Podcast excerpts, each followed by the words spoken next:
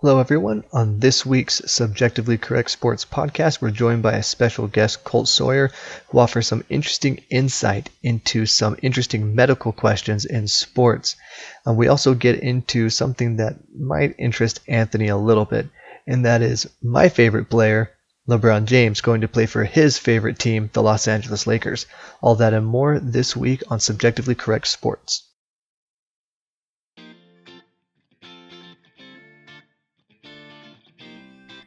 Okay, so I saw this news story today that I thought was rather interesting.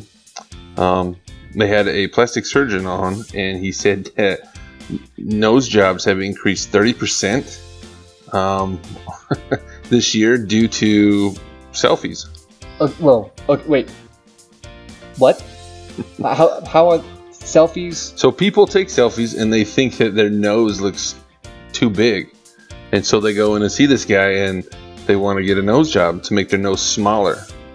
And so he tried to explain to them, hey, you know, your phone's like a foot away from your face. Of course it's going to look bigger, right? And so he'll bring them in and he'll actually do glamour shots with them from 5 feet away, and to show them, to try and prove to them, you don't need a nose job because it's normal size. So he's basically like, I don't want your money. He's like, yeah, pretty much. But you said how much of an increase in 30%? Oh my gosh! And so people would rather have, but that's how important their selfies are. Is their nose has to be like extra small in real life, so it looks good in their selfies. Well, that has President Trump claimed responsibility for the 30% increase in the plastic surgery market? Oh gosh! If he hasn't, he will soon. I feel like he should really capitalize on this. Oh, he needs to. Also, has anyone priced out the difference between a nose job, like a nose reduction, right, versus an everything else enlargement, so that proportionally your nose is smaller, but you just have a bigger forehead, cheeks, eyes, lips, you know. So basically, you look like an alien in real life.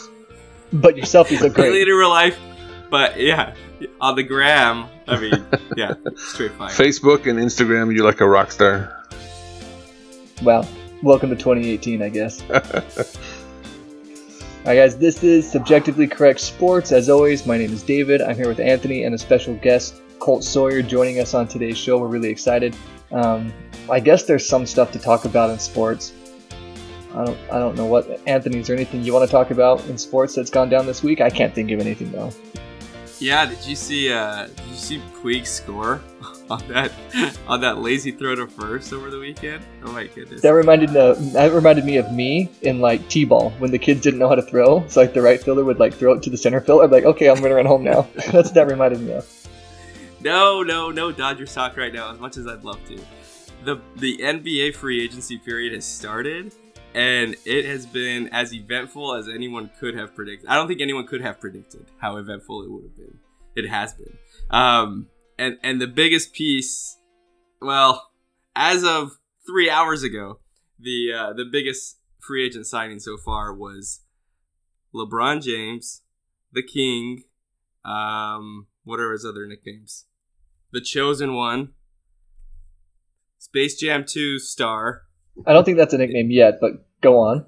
It's going to catch on. I don't think so. It is going to the City of Angels. That's right. The City of Angels has a king, and his name's LeBron James. So is he the King of Angels now? I'm confused.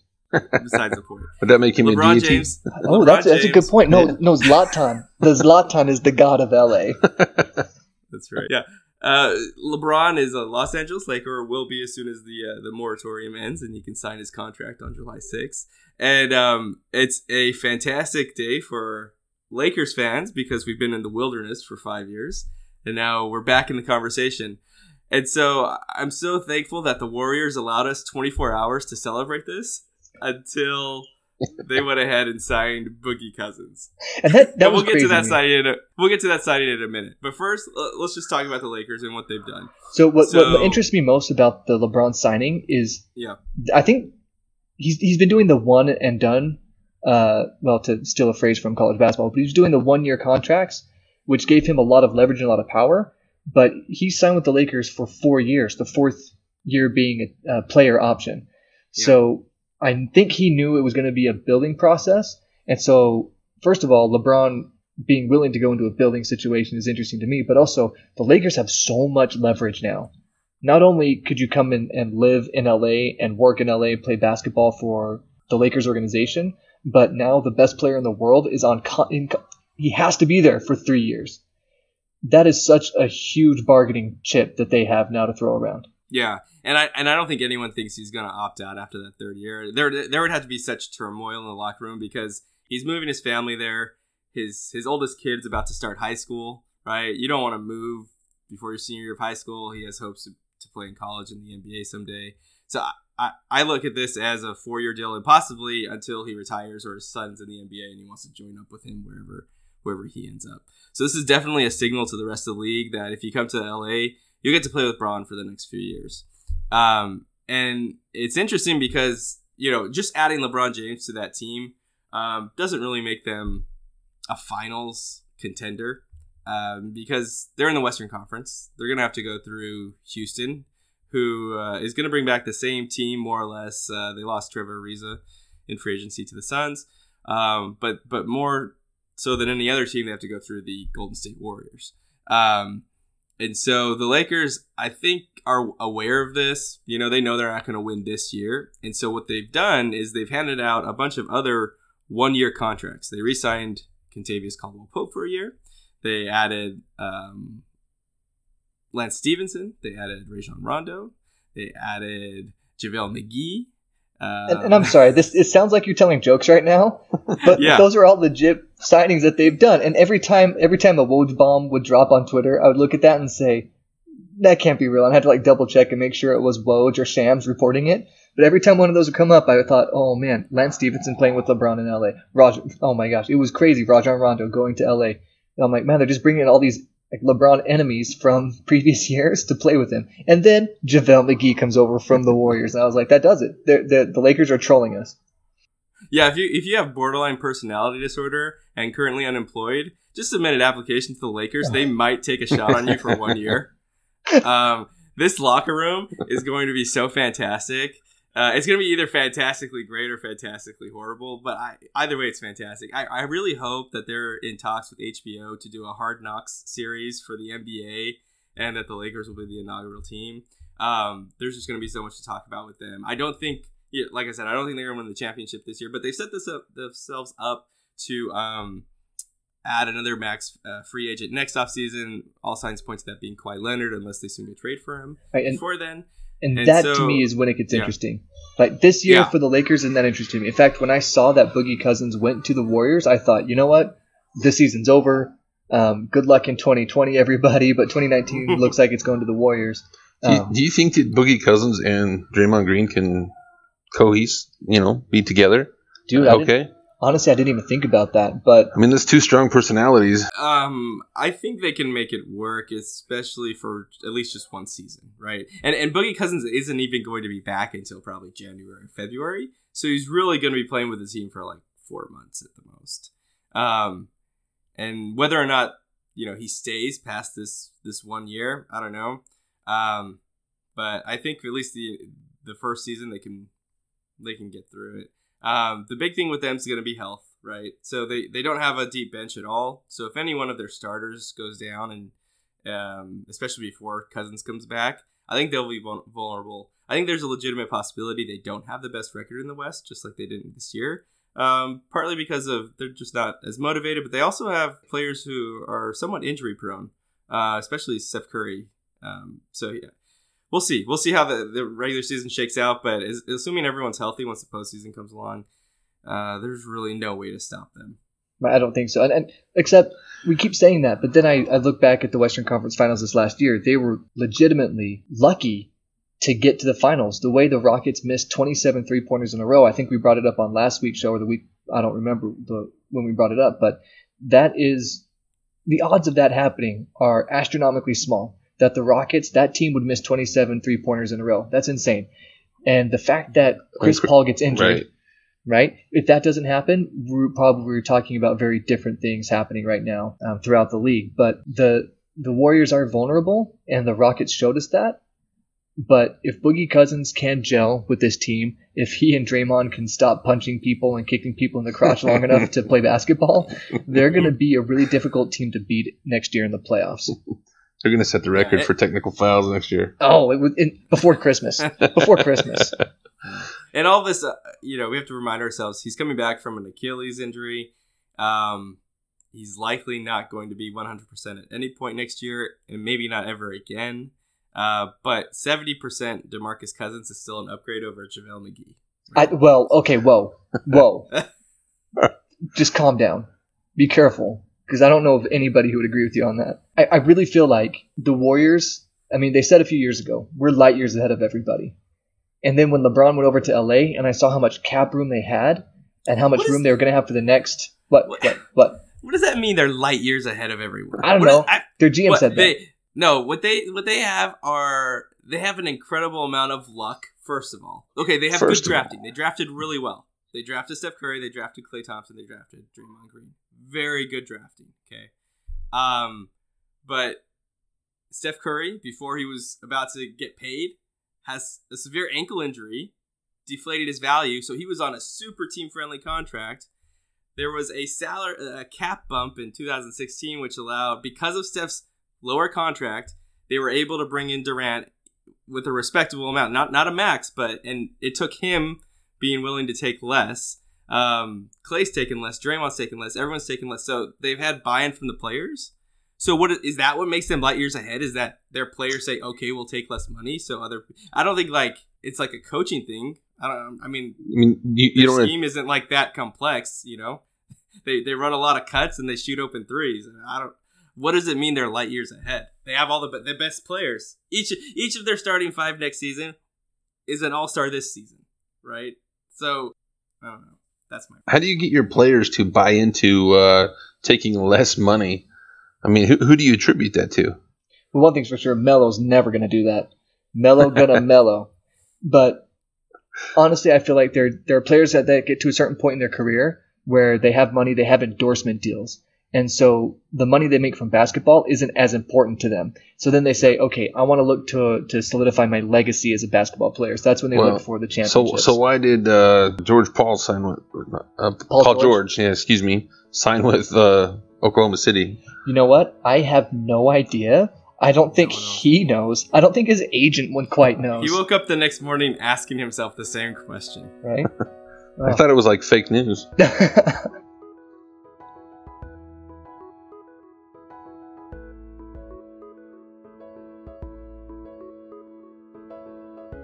So now is the part of the show in July where we talk about football. And I think the only reason we talk about football in July is because soccer, World Cup football. Oh, no, I'm talking about American football, like pads and helmets and tackling and stuff. The one with the oval-shaped ball that's brownish, they call it the pigskin. The one with the pointy ends? Yeah, the pointy end one. Are we on the same page now? I'm familiar with that. You're familiar with the pointy ball? Mm-hmm. Don't get it confused with a rugby ball. My dad always described that as a pregnant football. It's because it's round. Anyway, so the NFL has released a new rule that I think is going to really change the game, and I also don't know how they're going to enforce it. So the new rule is if an offensive player, ball carrier, more specifically, if the ball carrier lowers his head to generate contact, he may be called with an unnecessary roughness penalty. And when I thought about my days playing football, when I thought about all the time playing football, I thought, I wouldn't know how to carry the ball. I wouldn't know when it was appropriate to lower my head. I wouldn't know when it was not appropriate to lower my head. When is it going to be roughing? When is it not going to be roughing? And I also wondered, which referee is going to be the first guy to throw that flag and say, oh, Cam Newton, you just ran the ball 15 yards, lowered your head on a defensive back and got an extra 2 or 3 yards out of that? No, let's take it all the way back 15 yards, replay the down, because you lowered your head, and because you're big and strong, we're going to penalize you. And because you're playing football the way they've taught you to play football your entire life, we're going to penalize you. So I honestly don't know what this rule is going to do to the NFL, and I honestly don't think the NFL knows what it's going to do. So help me out here. Someone help me out. Well, I think it's interesting because this comes right after, I don't know if you guys heard about Brett Favre and his endorsement of that rule in Illinois, that legislation that he wants to make it against the law for anyone under 12 years old to play tackle football. Did you guys hear about that? I did hear a little bit about that. I also heard about Brett Favre endorsing like a drop that you put in your eyes that cures cancer and headaches and concussions or something. But anyway, yeah, I did hear about that. Anyway, I just think it's interesting that this rule comes out right after that. I mean, I just think part of it, I mean, I understand you want to protect players because of all the repercussions that CTE causes, et cetera, et cetera. But then you have, what does it do to the game? I think people are going to start losing interest in football. I think football is on the decline in America. You think because it's changing so much that I mean, defense is already so hard to play already. Right. You know, defensive backs, I played defensive back in high school. And the things that I did in high school to get position, to disrupt routes and things like that would be a penalty every time the NFL now, it seems like. And so now the ball carrier can't carry the ball the way football players have been carrying the ball since the beginning of football. I don't know. It's going to be interesting. But, Cole, you honestly feel like this is going to make football more less watchable? I do. I think that the football is not – there's so many rules that people are just going to get tired of watching it. And I think you see – it's interesting to see the ebb and flow of professional sports because you have the NFL was so high and then the ratings are starting to drop off. I mean, you can relate that to, you know, the players kneeling. You can say it's because of all the rules. You know, maybe it's all of these things. But then you have soccer in America that's becoming huge. I mean, we're going to host the World Cup here in a few years. So I just think that professional sports is changing, whether it's football, baseball. It's just different. And I think that's an interesting point because football, the rules are changing all the time. I still can't tell you what a catch is. I still can't legitimately tell you. Well, it changes, just like you said, from year to year. Exactly. It's different. Exactly. But basketball's been consistent. I don't remember any major rule changes for the last little while in basketball. I mean, they took away hand checking and things like that, but the flow of the game is basically the same. And I feel like with this lowering your head rule as a ball carrier, I feel like offensive players, when that starts getting called this season, are going to have to alter the way they run and the way they play. And for guys like Le'Veon Bell, who aren't looking to make contact, who are more shifty, it's not going to change him very much. But other more power running backs, Ezekiel Elliott and guys like that, I mean, what are they going to do when they come through the line and they come across a linebacker? I mean, their entire life they've been lowering their head to initiate contact and get that extra yard. Now what are they going to do? Stand up straight and get lit up?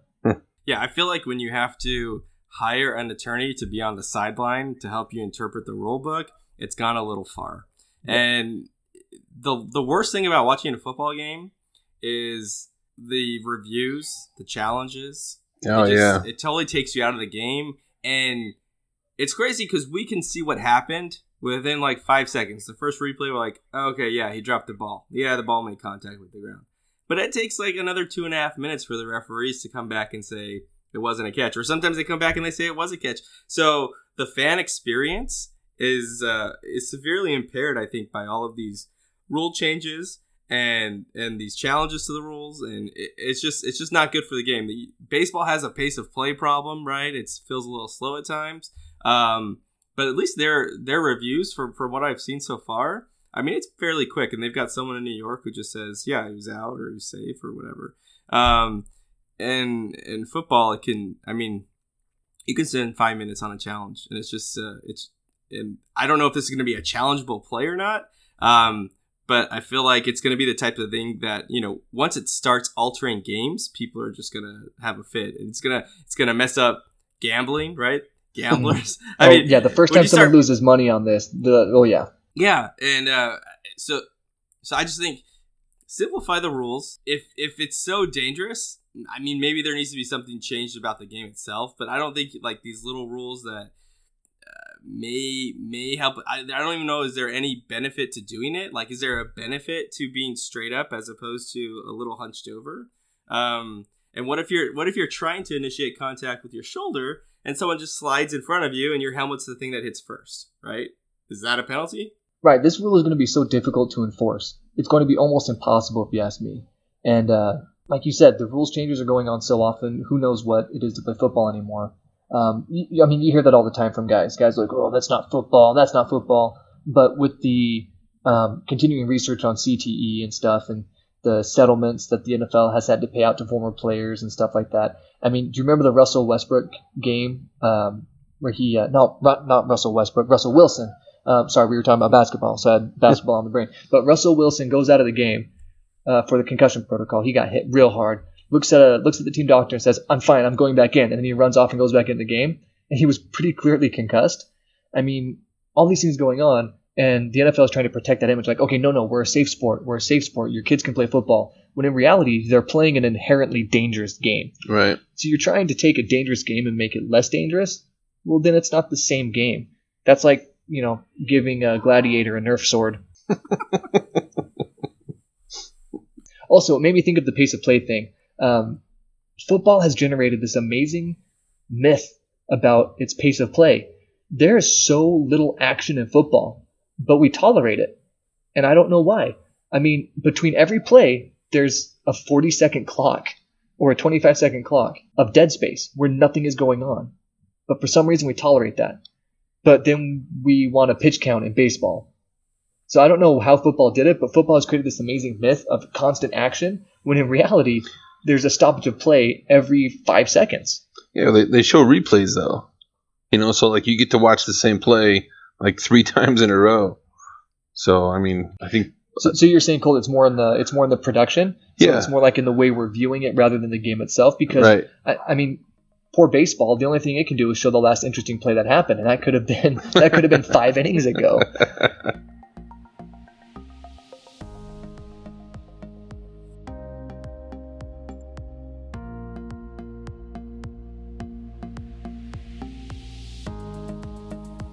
All right, we just did a much better show off air than we normally do on air. So we're going to try to recreate what we just talked about because it was fascinating to us. So Colt is a nurse. He's been working in the medical field for how long? 6 years or so. For 6 years. And he went to a conference and got some really cool insight into health in the NFL. So Colt, why don't you tell us about that? Okay, so I currently work, just a little background so you understand why I was at this meeting. I work in a wound clinic, all right? And we use skin substitutes to help regrow skin. And so I went to this business meeting, and it was a very kind of intimate setting. There was only probably 5 or 6 of us there at this setting, which was kind of cool because we had this great access to this doctor. He's a researcher, but he's also like a general surgeon. Anyway, he's got all these – I mean, his credentials are longer than my last name, which is, kind of crazy. But anyway. Your last name's not that long, though. Just want to bring that up. But anyway, this guy's been working in the field a long time. All right. So he helped do the trials for this drug. It's not really a drug, but it's more of this of stem cells, right? So when these players go to the NFL draft or the combine, and you see these fantastic players in college, and they start falling down the draft board. And one of the reasons why is because of this program that he helped develop. And so they'll take blood samples, they'll do EKGs and all these medical tests on these players to be able to determine how long their careers are going to be and how much stress they think their body can handle. So this program is basically a list of like ranges where those tests need to come back at in order to show that this player can handle the stress of an NFL career? Absolutely. Okay. Yep. And so one thing he talked about specifically was ligaments, like his knees are a big problem for running backs. And so he told us that, they look at the angle, this amount of stress that a knee ligament can handle, like in college to be successful. I believe it was like an angle of like 16 degrees to make a good cut to be successful. But then you go to the NFL and it goes all the way down to, 12 or even more 11 for like the Emmitt Smiths and the Barry Sanders. And so that's like making a really sharp cut or changing direction really quickly and really hard. Yeah. Okay. And so they find out what these ligaments can handle. And so these no-name guys, all of a sudden, they're going in the top, the first round. So it was really fascinating to see this. And he also helped develop the same program the Department of Defense used it to determine, which soldiers, like the Rangers or the SEALs, which soldiers are going to be able to withstand what situations so that when they go into combat, they already know how their bodies are going to react. That is all fascinating to me. And I just had no idea. And how could you know that that's going on? But yeah. I think a lot of times when we're looking at the NFL draft and things like that, it's such an inexact science. I mean, one of the best quarterbacks of all time, most people would say he is the best quarterback of all time, went in the 6th round.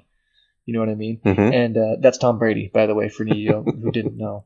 Aaron Rodgers is a better quarterback, but we can get into that at another time. Maybe we'll save that for the fall. Anyway, but it seems like such a lucky thing to get a good football player in the draft. But, I mean, it makes perfect sense that the medical field has advanced far enough that you're looking for specific things in these football players. Right. And that makes sense to me. Yeah, that little sign that you see on all their little on their Under Armour shirts that you see over there where you think their heart would be. It's not just a sign. It's actually monitoring their vital signs as they do their workouts.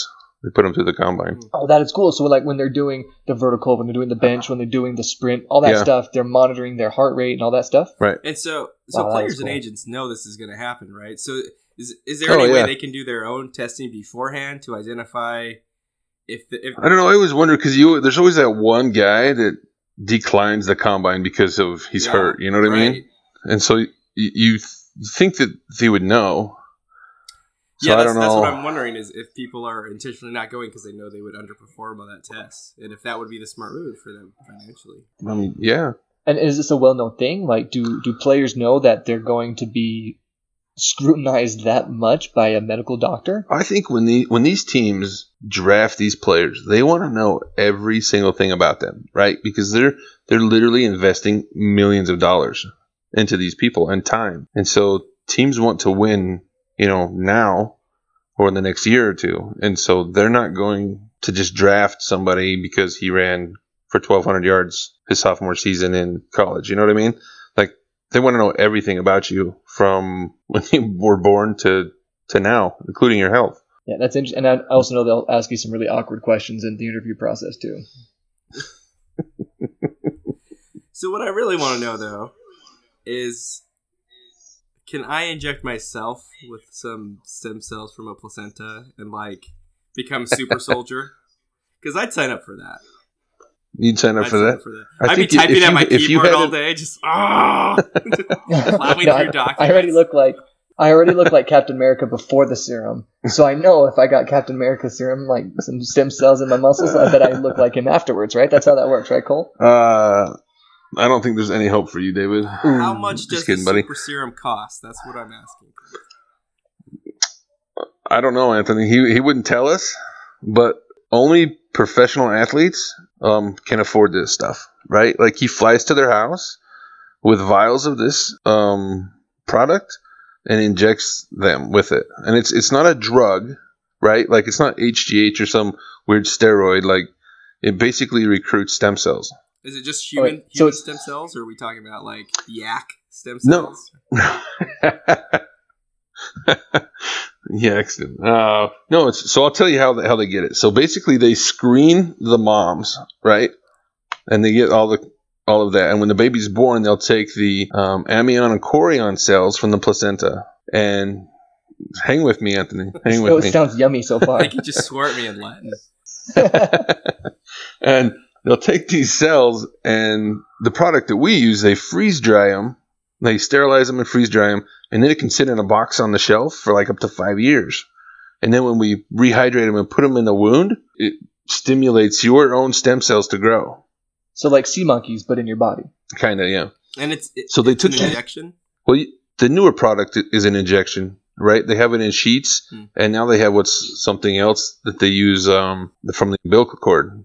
That they wrap tendons with, like the Achilles tendon tear that Boogie Cousins had. I would almost bet my firstborn that they used this product on his Achilles tendon. So Boogie Cousins has some baby's umbilical cord wrapped around his tendon right now. Yeah, probably. Boogie Cousins is 98% man, 2% yak. I had a patient one time that we put this product on, and he said, "No, this comes from like a colored baby. Am I going to grow black skin?" To which you probably responded, "There'd be nothing wrong with that, right?" Right? Not that there's anything wrong with that. I told him yes, and just to see the look on his face. But no, it doesn't work like that. So I'll give you an example of how this works. How are we doing on time? Are we okay on time? Probably not. No, go ahead.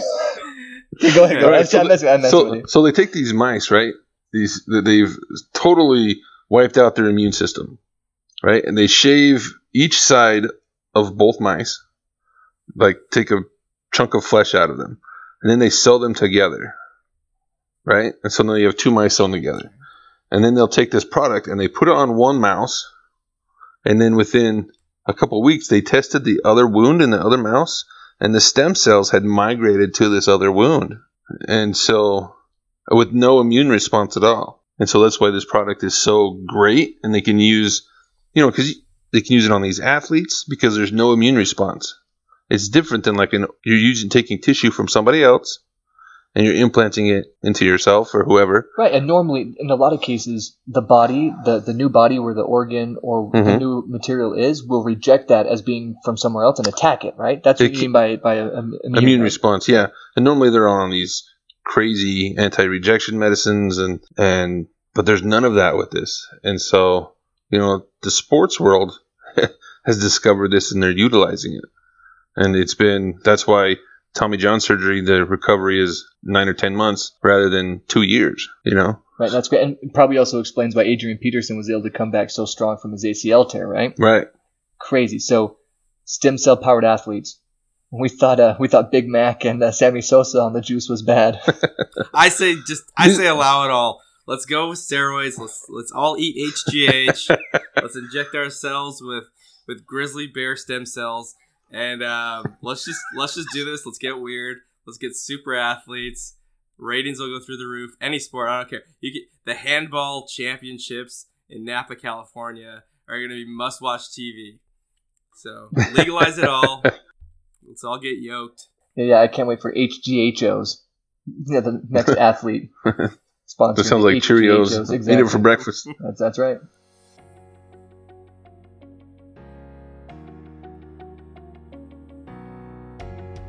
All right, so I know all of you saw this, and I feel like I might be a bad person because when I saw this video, I laughed.